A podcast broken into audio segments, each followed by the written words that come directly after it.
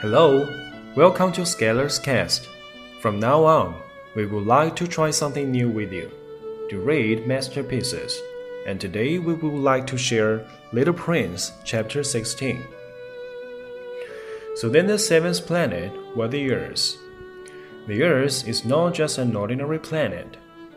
One can count there 111 kings, not forgetting, to be sure, the Negro kings among them, 7,000 geographers, 900,000 businessmen, 7,500,000 tipplers, 311 million conceited men, that is to say, about 2 billion grown ups. To give you an idea of the size of the earth, I will tell you that before the invention of electricity, it was necessary to maintain over the whole of the six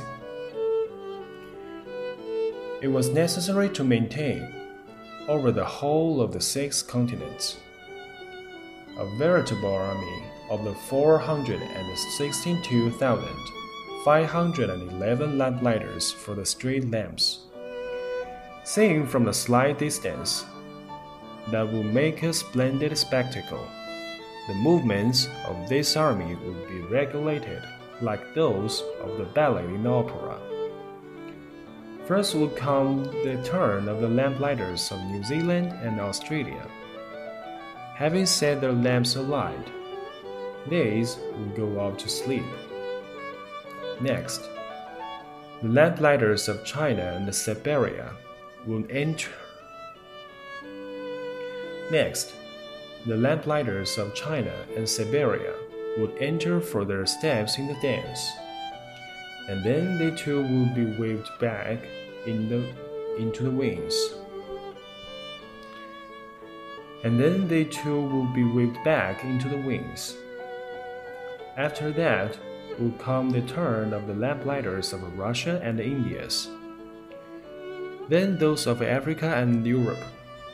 Then those of South America, then those of South America, then those of North America. And never would they make a mistake in the order of their entry upon the stage. It would be magnificent. Only the man who was in charge of the single lamp at the North Pole and his colleague who was responsible for the single lamp at the South Pole only these two will live free from. these two will live free from toil and care. They will be busy twice a year. Thank you for your listening. We are still there or be square next time. Goodbye.